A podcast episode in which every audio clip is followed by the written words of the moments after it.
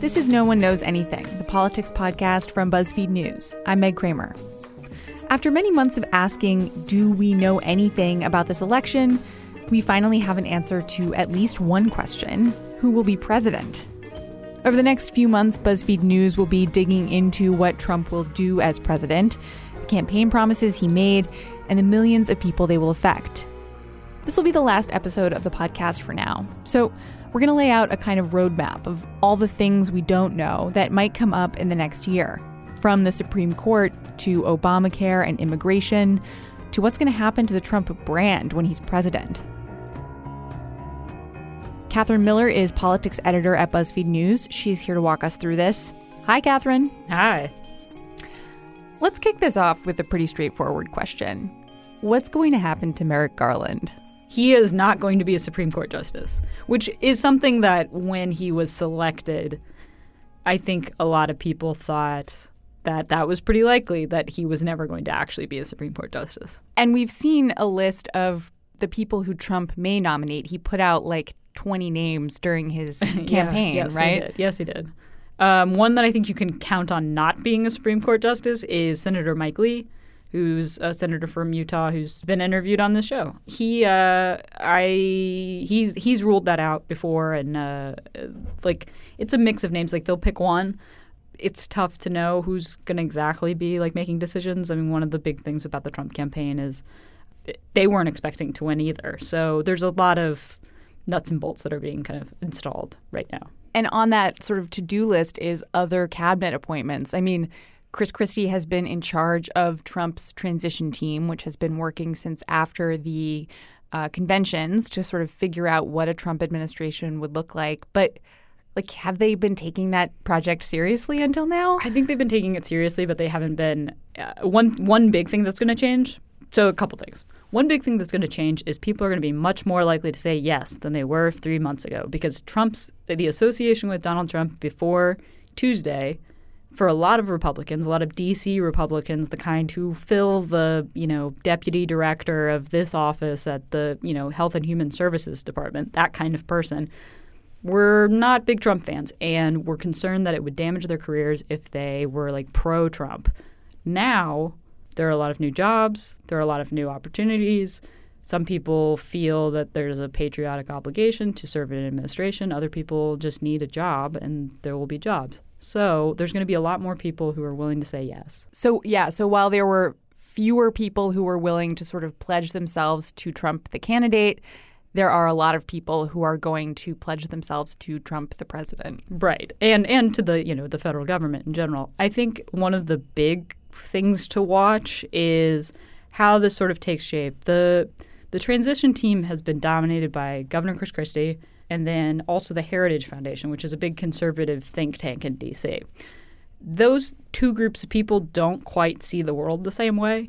Governor Chris Christie, that kind of crew tends to be more socially liberal, um, mostly from the Northeast, very heavy on kind of the law and order author- authoritarian feel that like Chris Christie or Donald Trump or Rudy Giuliani kind of gives off. Like, they're not interested in same-sex marriage the same way that people think of, you know, social conservatives being interested in things. Heritage, a little bit different. That's going to be more of a traditional conservative group, small government, social issues. In in some way, some of those people really disagree with the kind of Chris Christie school on criminal justice. That's where you'd see those conservatives who want to change drug sentencing laws and who think that mass incarceration is a problem, not least because it's expensive. So you, those are two different kind of ideologies and ways of looking at the world. Um, and like how that kind of plays out will be a very significant thing for what a Donald Trump administration will really do, kind of because we don't exactly – we don't have that record of what Donald Trump – how he would govern. So there's some uncertainty about which direction it might go in. After the appointments, Trump has made a number of campaign promises for his very first day in office.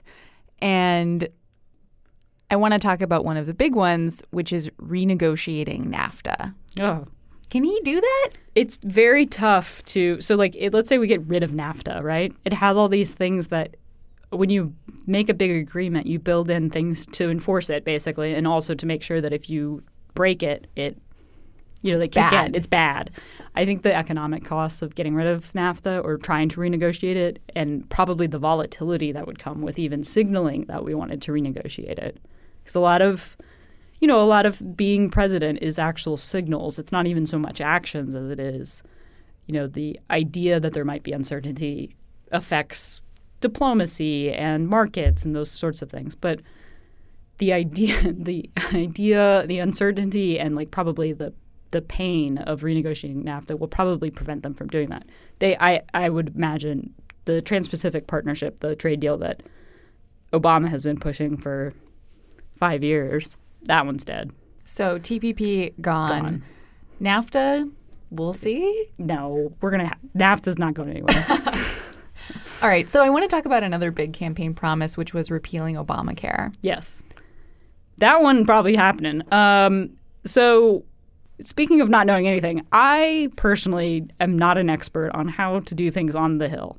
Like, I could do the Schoolhouse Rock, like how a bill becomes a law. But that's, like in, pretty, that's pretty good. In real life, how a bill becomes a law is a little bit much for me. We have experts on that topic here, and they and I listen to them. I don't tell them. I don't write the headlines for them. Catherine Miller does not cover Congress for BuzzFeed News. Yes. Don't listen to me. Um, however... I think it's likely that there will be either a repeal and replace or like some very significant changes to Obamacare. How that will affect – I mean, insurers are kind of gearing up for that. Regardless of who was president, there were going to be a lot of changes with Obamacare in the next year, in the next year and a half. What about the things – I mean, so we we talked a little bit about the sort of political consequences of eliminating NAFTA. What about some of the things in, in Obamacare that are really popular, like you can get insurance if you have a pre-existing condition, things like that? It'll be interesting to see how they – I mean, the thing with uh, the politics of these things is often that once you extend something, it's very tough to take it back. It, once you extend a good or a right, it's very tough to like claw – you know, do the clawback because people have it. it. You know, it's the kind of toothpaste out of the t- tube sort of situation.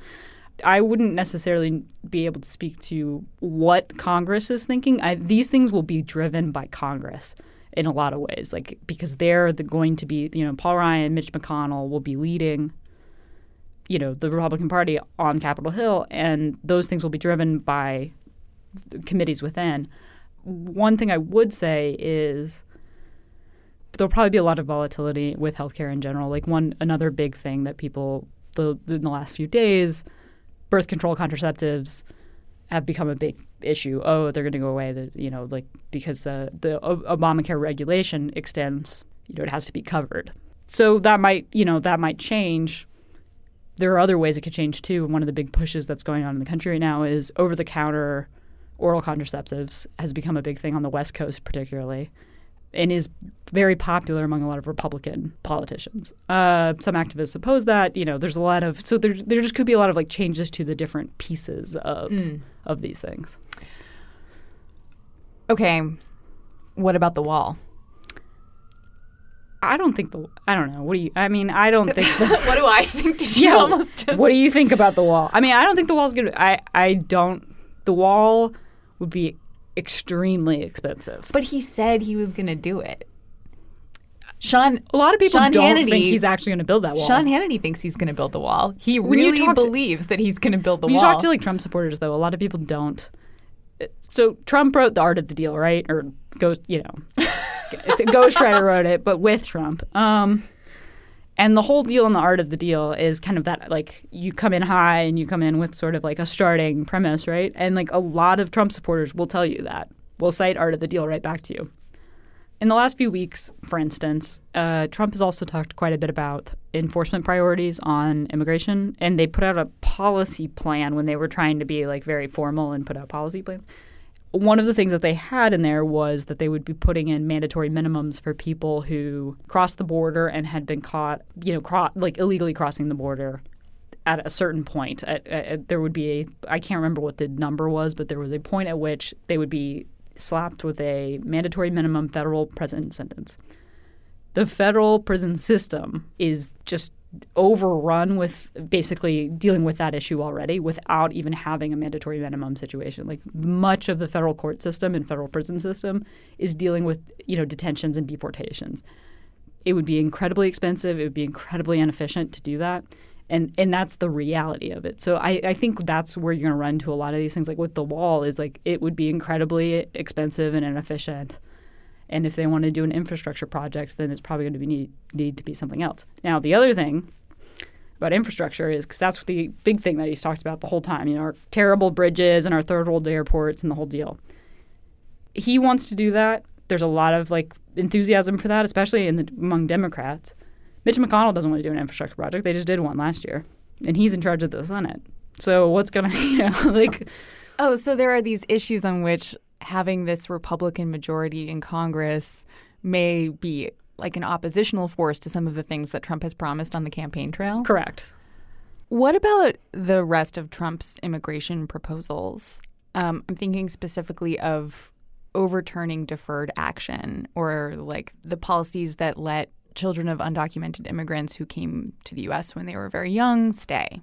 So there's a couple things on this. One is the way that the DACA and then DAPA, the second set of executive actions that Obama tried to do that have been held up in court that have to do with the parents of those of those people. Um, the way that they were all, they are justified legally by the administration is that it's an issue of prosecutorial discretion, which means it's their decision who they want to pick to. There's it's a big enough problem basically that they can focus on this group of people or they can focus on that group of people, and they're going to pick this group of people, and they're not going to deport that group of people, basically. And that's something the Trump administration will now have. Again, this kind of gets back to what is actually feasible and what is efficient and what is how much does what is the cost. The last year, around New Year's, the Obama administration did a series of raids to deport people back to Central America. It took enormous effort and time. It also was like very small groups of people. Like we're talking like one hundred twenty. It's very difficult to actually like practically deport like thousands of people. And so that's one of the other things. I mean, that's that's something that came up quite a bit during the primary is like what Trump was selling people on immigration is actually incredibly difficult, expensive, and practical. He may do those things, but it's also that's like he'll run into an issue of like, oh, do taxpayers really want to pay for people who – and we're not talking about DACA, you know, like uh, the Dreamer kids here. We're talking about, you know, people who are keep crossing the border, like I was mentioning about uh, mandatory minimums. Do taxpayers really want to pay for a two-year – two years in prison for people who have been crossing the border in America? Catherine's shrugging right now. Yeah, I'm sorry. If you can't see. I don't know. Like, I, I've been thinking so much about this because of all of the things that we don't know about what Trump's presidency will look like. This is one of those things where not knowing is almost as bad as knowing for the people who are affected by these policies. Yes. Like not knowing whether or not you're going to be deported, not knowing whether or not DACA will be overturned, whether you will be like personally targeted and asked to leave the country. That's a big fucking deal. Yeah. And I think of like all of the unknowns and uncertainties that we've talked about throughout this podcast. That one, I think, stays with me.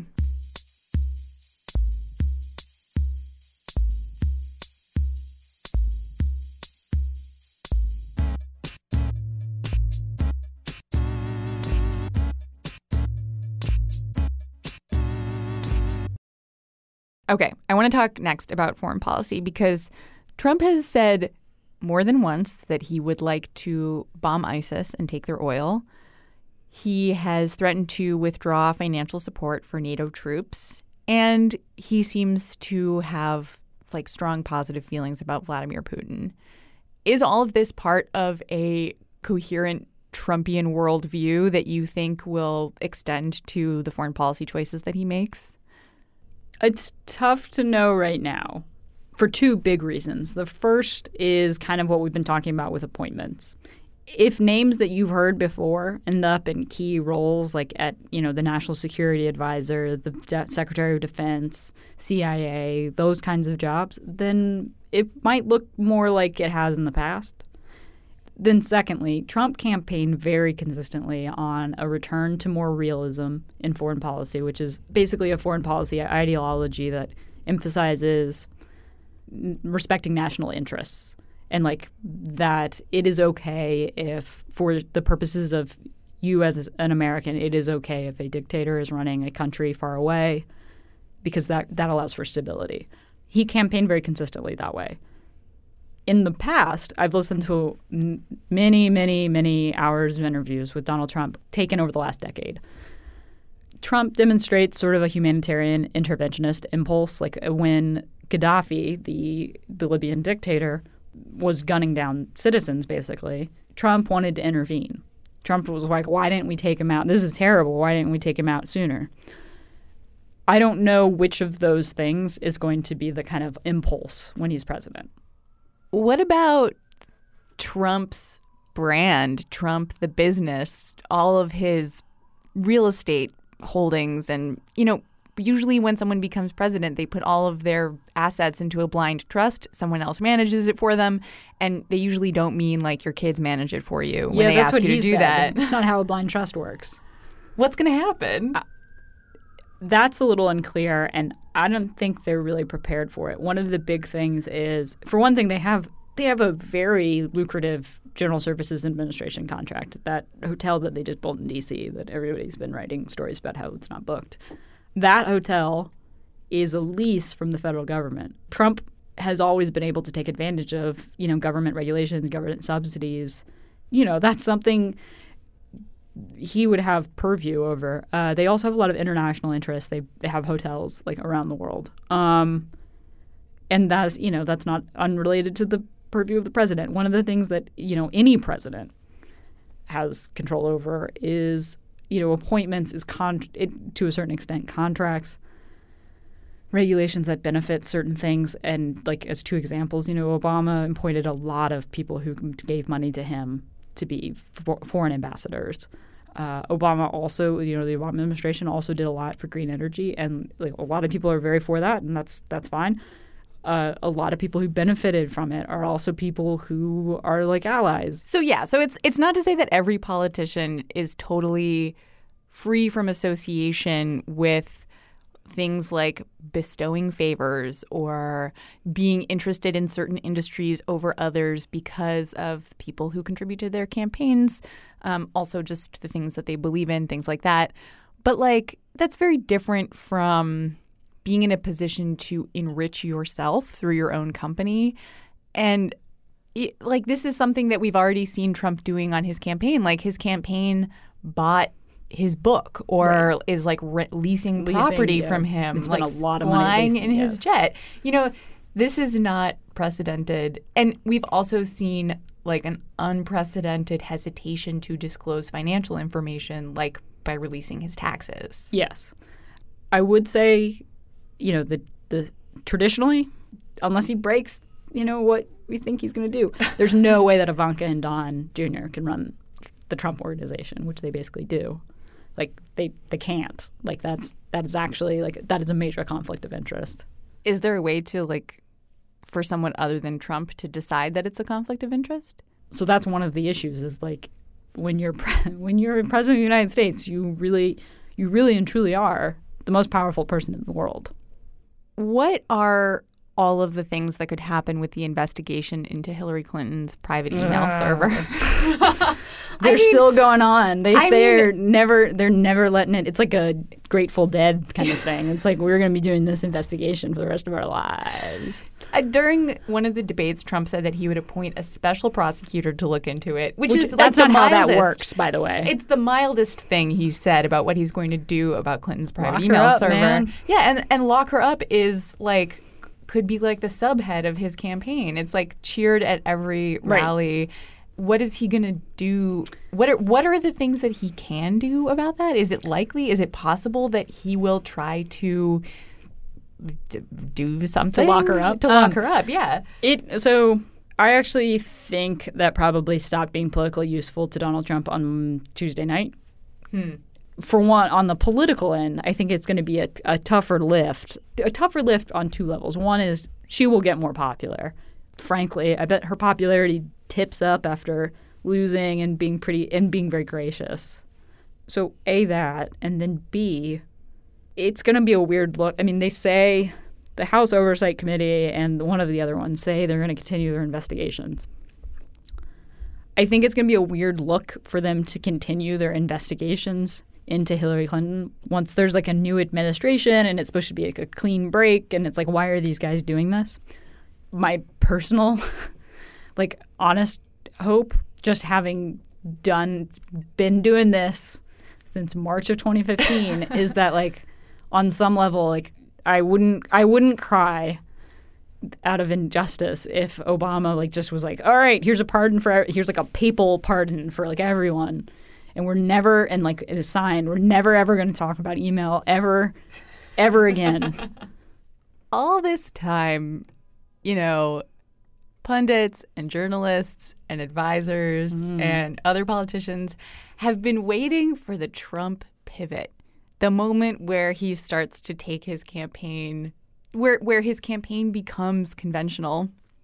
Do you think that campaign Trump will survive the transition to presidency Trump, or will he be forced into a more conventional role by the rigidity of the U S government? I mean, one thing, somebody was saying this to me the other night on election night is, or maybe this was yesterday, Trump is going to hate being president. He's going to hate it.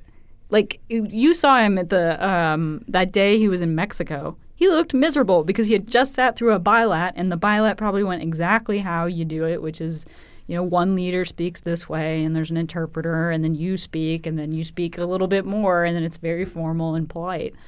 Every thirty seconds of a president's day is choreographed and strictly monitored, and you can't go places you just want to go because you feel like it. Like, he will be trapped. He'll be basically trapped in the White House. Some of campaign Trump will be squeezed out of him just because protocol demands it. Yeah, and just because each day will be a series of briefings about bad things happening.